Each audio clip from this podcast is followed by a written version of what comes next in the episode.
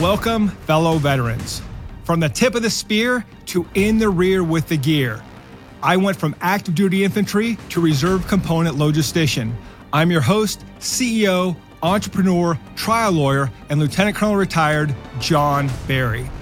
The military lessons that I learned helped me grow an eight figure business that has maintained consistent annual double digit growth, landing on the Inc. 5000 list of fastest growing companies in America every year for the past seven years, and has allowed me to continue to serve America's heroes.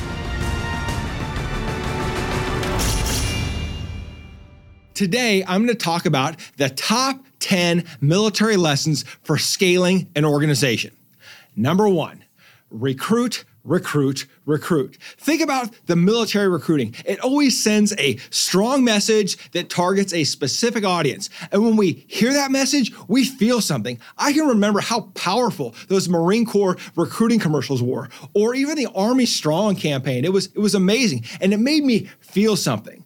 And probably most importantly, when it comes to recruiting, people recruit people. The military has recruiters, and those recruiters reach out to other young people and tell them the future that they can have if they join the military, and they tell them the benefits and they educate them on where they would fit in that organization. That is an important piece of any organization, recruiting.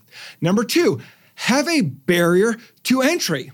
Not everybody gets in. And we hear from all of our friends who didn't join would say, I would have joined the military, but. And having that strong barrier to entry is important in having a great organization and scaling that organization because you're not just accepting warm bodies. You are accepting capable individuals who can build your organization into an even better organization. Number three, train. Think about this. We don't just give someone a rifle when they enlist and raise their hand. Here you go, here's your rifle, go kill the enemy. No, that's not how it works. We train. And I love the saying that in the military, training isn't something that we do, it is what we do. And any great organization trains and trains constantly and trains consistently.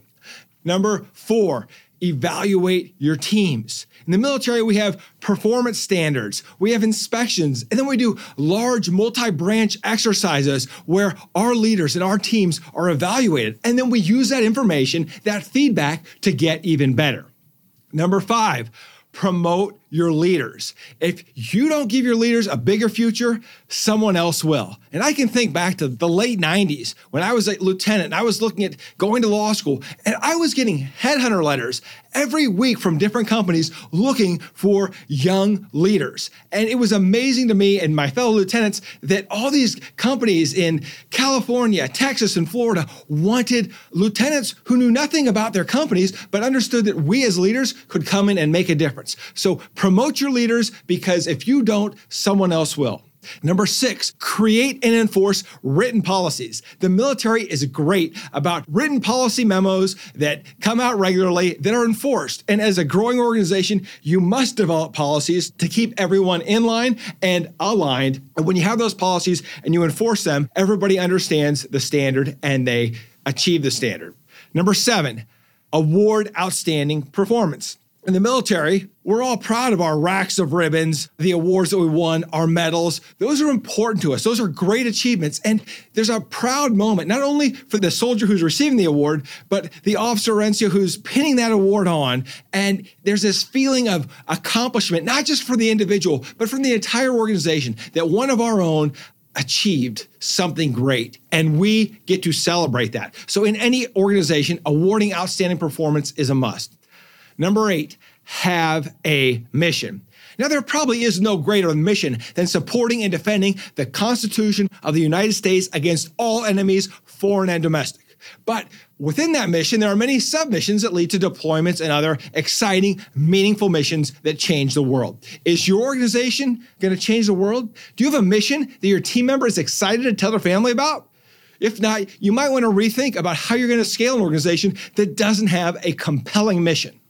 Number nine, set values. In the military, every branch has values. I can remember back when the Army would issue a plastic dog tag that you could put on your dog tags that had the Army values listed. And the Army values were important because we all understood what they were, and we understood that if we didn't follow them, we would not be in line with what the Army expected us to become. And in your organization, you should be hiring, retaining, firing, or promoting based on those values. Number 10, the final lesson, and probably the most important lesson win wars. Our military's objective is peace, but you only get peace one of two ways. You either surrender to the enemy or you defeat the enemy. If you have a reputation for winning, you suffer less attacks. Winners are respected. They command respect, they demand respect, and they get respect because they get results win your wars. Thank you for joining us today on Veteran Led, where we pursue our mission of promoting veteran leadership in business, strengthening the veteran community, and getting veterans all of the benefits that they earned. If you know a leader who should be on the Veteran Led podcast, report to our online community by searching at Veteran Led on your favorite social channels and posting in the comments. We want to hear how your military challenges prepared you to lead your industry or community, and we will let the world know. And of course, hit subscribe and join me next time on Veteran Led.